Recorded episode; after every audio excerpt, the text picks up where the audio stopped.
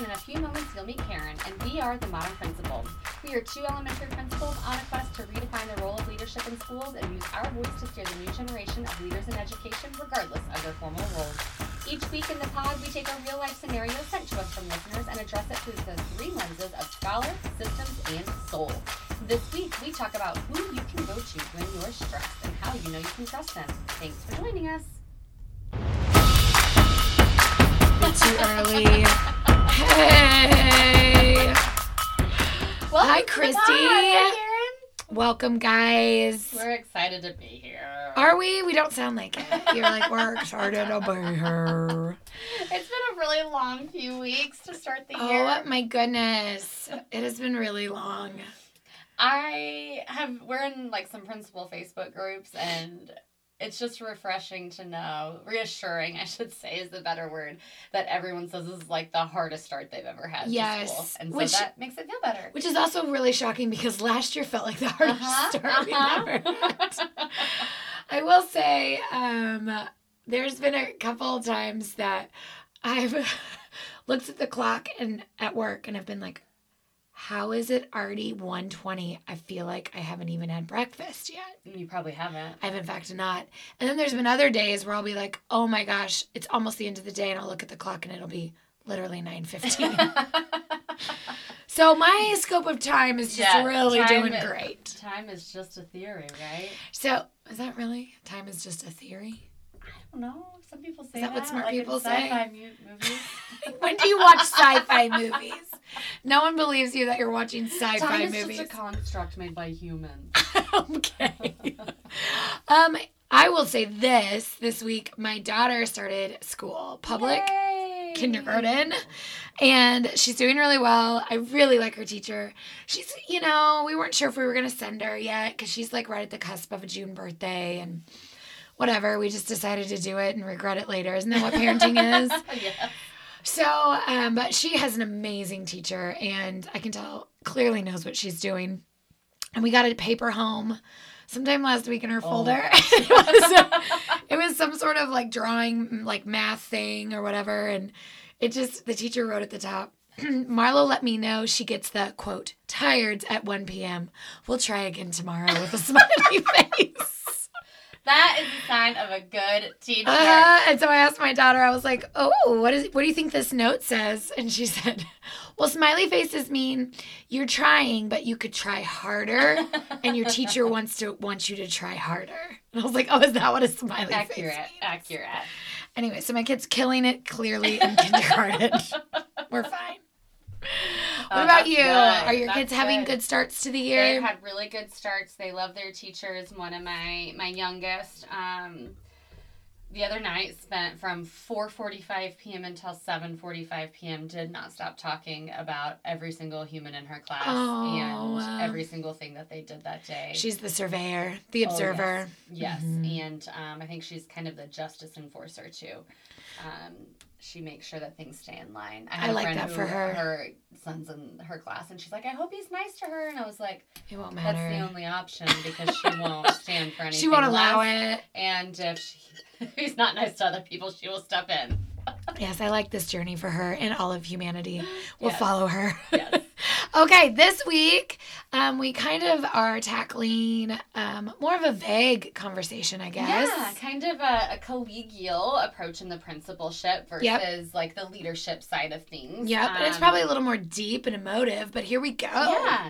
So we have Reagan from Vermont writes us about feeling frustrated that sometimes her colleagues don't seem to have the same struggles that she has. She writes, I will call on other principals in my district when I'm having a hard time with student behaviors or a staff issue, and I either get blank stares or I get very watered down solutions that I've already tried. It makes me feel so alone that I don't even want to share anymore. Any advice besides DMing you guys? Well, Regs, thanks for reaching out. I'm assuming we're like besties now, Regs. Yeah. And it's kind of interesting because this is like the exact reason we started It is. The Modern Principal because I know I had that situation in the beginning too of like asking for advice and being like, that wouldn't even work. Yes. And I know when I started, everyone else was on year ten. Yeah. And so like so, I was so new, and education had, had already yeah. kind of changed yeah. since they were new. And so it was different. And we also were both on Twitter at the time. And I, I know that Twitter is still big, but at, for a while there in like the two thousands, it was like exploding and ed camps and, yes. um, and not that ed those, chats. Yeah. And not that they're not still relevant, but I felt like when I was on those um, chats and things, it was like, wow, everyone's life is perfect except mine. They have perfect schools, perfect students, perfect teachers, perfect parents, and they are perfect principals. Cool. Well, and I would also, like, I even remember reading those things and being like, yeah, your response gives me nothing I can do. Like, it would just be, like, these cool edgy terms, like, um... rigor is the only answer to the question you're posing. And I'm like, I don't even know what that means, let alone an action step for me to fix the problem. It was only one hundred twenty characters. Yeah, right? So, or whatever. I don't even know what it is anymore. So we totally get this. It can be really isolating, too. And not to say that every colleague in your district doesn't understand, but I don't know. This one's kind of hard to approach because everybody's so different. Mm-hmm. But it's definitely the first step is knowing and you're not it, alone. And it is really important to find colleagues in your own district because they are truly the only ones who know your hurdles. The hurdles and the leadership, and even just like those basic systems, like your testing platforms right. if you're having an issue with it. Right. Or you know what I mean? Something the new like initiatives. That. Yeah. You need somebody who is in that sphere. It can't always be somebody from the outside. Right. And some people try to not be explicit, but like being in education leadership is there are political lenses. We literally studied this yeah. in our doctoral work, that that's one of the frames you have to analyze every problem through is through the political frame of what that looks like. And mm-hmm. people in your district are the only one that they know those the only politics. Ones who get the political frame. Yeah. Right. Um, it's very difficult for someone from the outside to understand all of those um, facets in the political. Well, just because there's so many different variables that are so unique to every district and yep. leadership and group. Yeah. Yes. So on the scholar side, looking into a few different pieces, when you are kind of looking for your group, when you're looking for yeah. colleagues that you can Yeah, trust. What did you find? Go um, scholar. So looking on the scholar side, a few different things that I found, because kind of thinking about how do you yeah. know you can trust colleagues? Oh, is that what you researched That's first? That's kind of what I was looking one. At. Yeah. And that you have to be careful that you are not Um, falling into that confirmation bias. Tell me more. Which it's obviously human, but it's that tendency to search for or interpret information in a way that confirms your preconceptions. Okay. But like, so on one hand, you want to find other colleagues who do play into your confirmation bias. Tell me more. You know, I think you want people who see the world like you do on okay. some level, but they also have to see the world enough differently that they're also willing to challenge you in some way. Okay. So you, like, for those of us that are new to confirmation bias, I'm not really, but I feel as though I don't know about it as much as you do, scholarly one. Does this mean you're looking for people that will like commiserate with you, or people that will, so you should avoid that? So I think you have to just be aware of it. Okay. That it could be really easy to find people, A, who see the world and see your role in the district and your conflicts the exact same, same way. way that you do. I okay. think that you need some level of that. Yep. But at the same time, you need to make sure that they don't just blindly do that. That makes sense. Otherwise, then you're not actually getting an objective view. That makes a lot of sense. So I like that. I thought that was interesting. Then there was like this whole big thing in Inc um, mm. where it was actually like fifteen things to look for in terms of like colleagues that you can trust. And I just found I didn't write all fifteen out of them out because I thought that might be a lot. You don't want to just rattle them off. Number one, go. Number two, go. But I thought that one good one was that they're relaxed, and okay. so are you. I yep. think that's really important, that you can both be relaxed around each other. Right. And that they are confiding in you as much as you are confiding in them. I think that's a big if red flag. If you are the only person confiding, that is not equal. No. And maybe a relationship that you need to be cautious of. Mm-hmm. Um, I also really liked the one about um, that they're learners. Yep. That's super important. We've both worked with people who are not learners. They know everything, um, never willing to say that they don't know something. And then the other one was they know their connections and use them to also connect to you. Oh, isn't that good? That is really good. So they know where they're connected, and then they use that to influence. help you yeah, to solve help problems. You. I love that. But also, that. you have to remember that you have to do that too. Yeah, it's two ways. Yeah. I love that. I think um, one of the things that I've learned about when I talk to people, like my number one thing is if the person I'm talking to really wants to understand the problem, I already feel a sense of trust and ease. So That's they're not good. just jumping to solve or to give me like a thing I could monogram on a towel, like a little saying that I'll, I'll just slap on a pillow and sell at Home Goods, but that they really are trying to like... Relationships before rigor. Yes. But like they're really trying to understand the idiosyncrasies and the like, that's not the right word. Yeah. But, like, all the details and how those play into each other. Because no two scenarios are ever the same. Yep. So they're trying to, like, understand me and where I'm coming from. I think that's a good one. Thanks. I hit, I hit this one from my soul side a little bit. And it yeah. kind of connects a little to what we have been even, like, researching a little bit with our doctoral work with, like, the ability for people to want to... I don't remember where I was going with that. I told you it's been a long week. You heard it here first, folks. This is why you listen. She just, like, stopped. She had her hands up and, like, was, like, ready to you say guys, something so this profound. Has been a long week. I can't even think about what I'm talking about. Um, I think I, what I was... What was I thinking about? Okay, keep going, Christy. I'll come back to it. Um, I my soul side was who else is like actually willing to share their failures. Yeah. And and be honest in those, because I think that most good principals don't actually think they're doing a good job. Yeah. Um, and are willing to recognize their shortcomings. And so if you don't if you don't have someone who's willing to share their shortcomings and their failures, then um, it's likely not the person for you.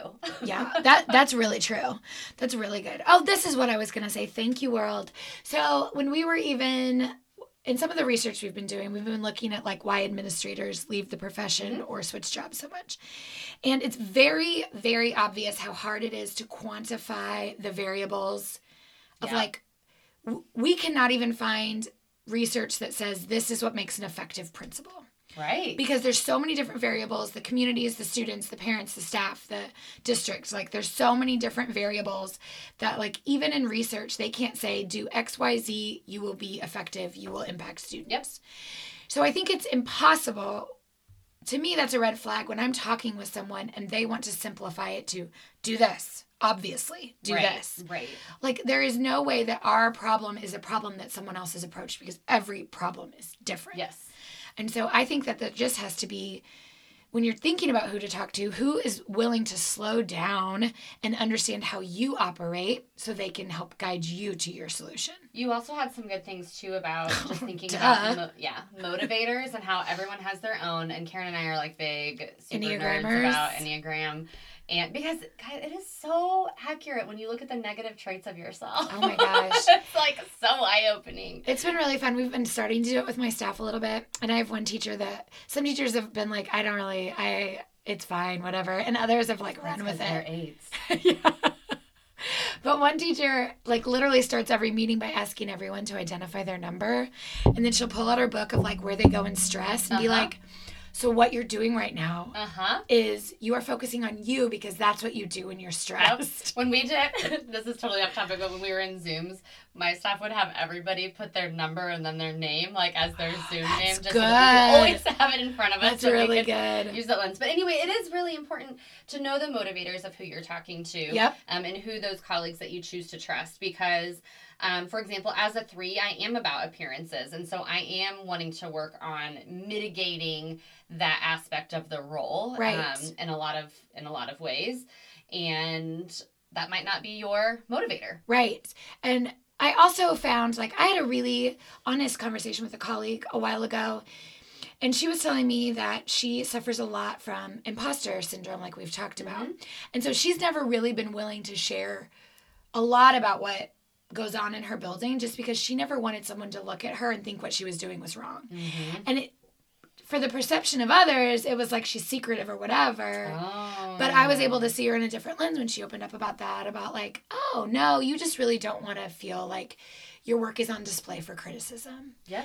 And so I think we just have to recognize that, like, everybody's coming from their own personality, and sometimes it has very little to do with you. Yeah. Yeah. So make people take the Enneagram before you become friends with them. That's our number one takeaway. Right. Obviously, did you know that the people that are most likely to be bosses are threes and eights? Uh-uh. Yeah. I'm not likely to be a boss. Threes and eights. I'm a one. I just slid into my boss status on accident. Uh-huh. Yeah. You just accidental. Um, anything else on the soul side? Um, what is your quote there? Oh, I liked it. Um, it's called, it says, comparison is an act of violence against the self. That is aggressive. Yes, yeah. um, it's from Ayana Van Zandt. So to me, that is about, like, it's really easy when you share something with a colleague and they're like, oh, I don't really have that problem. I don't really have kids that are... That's not your friend. What? Don't trust that person. Yeah, right?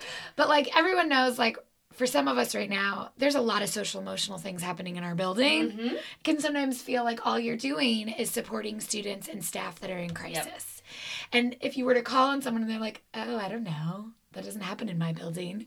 That can make you feel like, what, what am I doing wrong? wrong? Yeah, yeah. I've got some uh, friends, and we have different, very different demographics and different cultures in our yes. buildings. And it is really nice even to hear them say, that's not necessarily something that I have struggled with, but I can see how you might. Right. Um, given the culture of, of your building um, and what I know about it. And then that, that feels good. Yeah.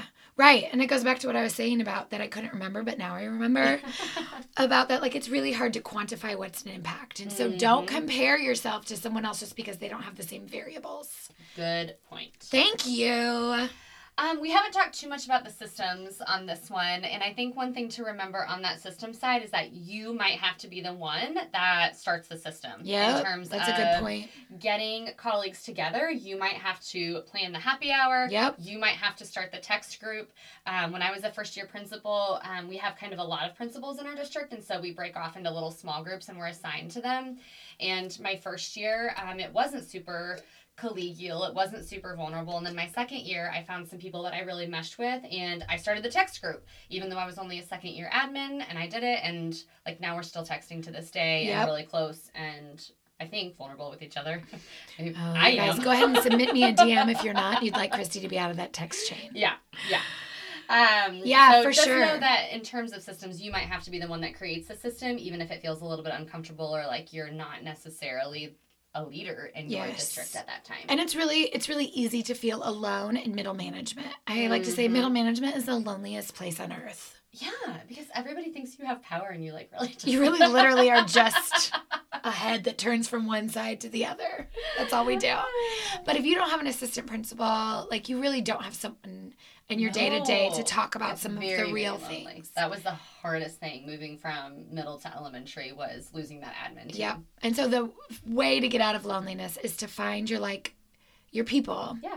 And you have to do it yourself. You awesome. do. Sometimes you have to do it yourself. Not everybody is um, reaching out to do that for you. Yes. So, well, right. My last from the desk, so it doesn't necessarily fit in, but it's kind of an, an added point. So I liked this um, because the other thing is sometimes we start to reach out to people and then just kind of take their advice mm-hmm. and not really make it us. And that's really easy to do on social media. Mm-hmm. Like grab an idea and go with it. And then yes. all of a sudden realize, like, that didn't feel very authentic to me or we that made more problems. We talked about Welcome about kind of, like, that cruise ship mentality of mm-hmm. just, like, a bunch of different ideas. And yep. And sometimes you'll do something Factory. That, like, we are the Cheesecake Factory. Would you like a taco? Maybe some maybe some Italian bread? Mm-hmm. Grab Rangoon? Yeah. Whatever you want. The Modern Principle. If you don't get that, it's okay. Don't worry about it. Um, but I was just going to say, sometimes, like, even with social media, I'll take an idea and do it, and it'll actually make it worse. Mm-hmm. Or, like, we'll go nowhere. And it's because I never yep. really start stopped to filter it into, like, what would make sense for me and my building. And so our takeaway from this is, like, be careful about your loss of identity when you're seeking out others. So we often fill ourselves so much with the ideas of others that we start start to lose sight of our own ideas and identity.